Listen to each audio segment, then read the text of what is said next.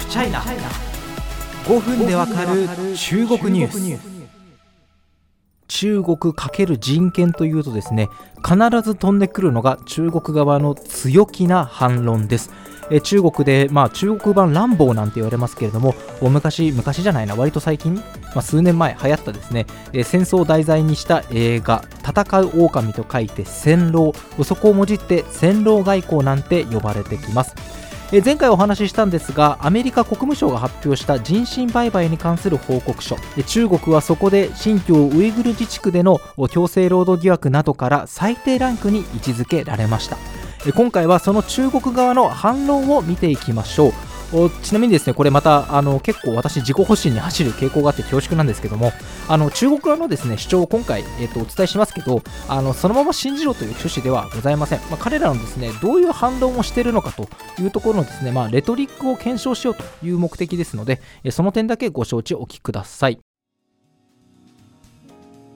さあ、中国の外交部、中国外務省、日本でいう外務省に当たるところですね、の記者会見記録から中国側、このアメリカの報告書に何と反論しているのか見ていきましょう。しばらく読み上げます。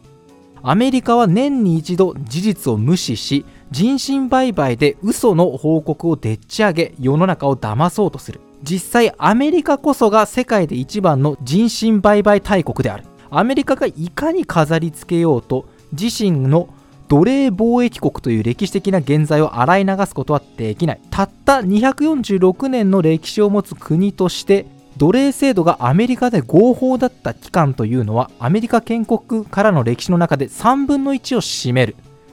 ねあの歴史の長さマウントがいきなりやってきました。中国雲仙伝の歴史なんて言葉はありますけれどもね、まあ、あの今今の中国が成立するのは確か1949年だった気もするんですけれども。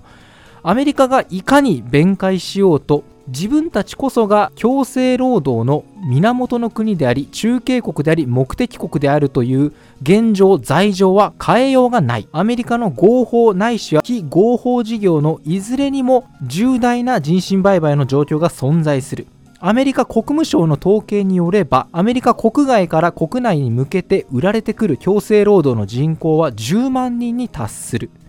そしてアメリカに売られてくる強制労働の10万人のうちおよそ50%は未成年である。しばらく前アメリカで違法移民がトラックの荷台で死亡しているという痛ましい事件があった。少なくとも50人が亡くなったわけだがこのような状況下でアメリカは報告書の中で自分たちを一番等級が高い国に位置づけていると。これは非常に自虐的である。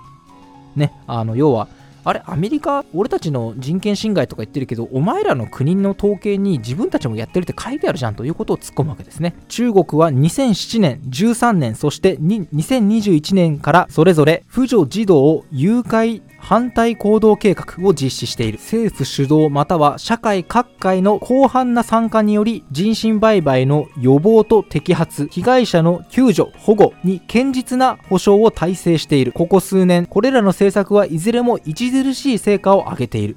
我々はアメリカに対し人権を重視する体現としてアメリカ国内に広範に存在する人身売買や強制労働を取り除きあなたたちが言うところの最高基準で自らを検証し他国を中傷することをやめるよう求めたい。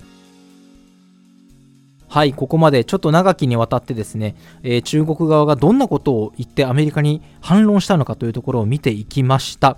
えーまあ、この反論について言えばですねいわゆるこう What aboutism と言われるようなものではないかなと個人的には思います。What aboutism 日本語で言えばあのそっちこそどうなんだろうというものです。つまりアメリカお前らあの俺たち中国に人権侵害が起きてるって言うけれどもあんたらのところも相当ひどいやんけというような内容ですね。それこそそっちこそどうなんだというような内容です。あのこれはですね一理ありましてアメリカついでに言えば世界中でこう人権侵害が起きてるっていうのはその指摘の通りだと思います。あの多分ですねアメリカもあの中国だけが世界の人権侵害国だというつもりはないし中国を批判するからといって自分たちは完璧だと言ってるわけではない。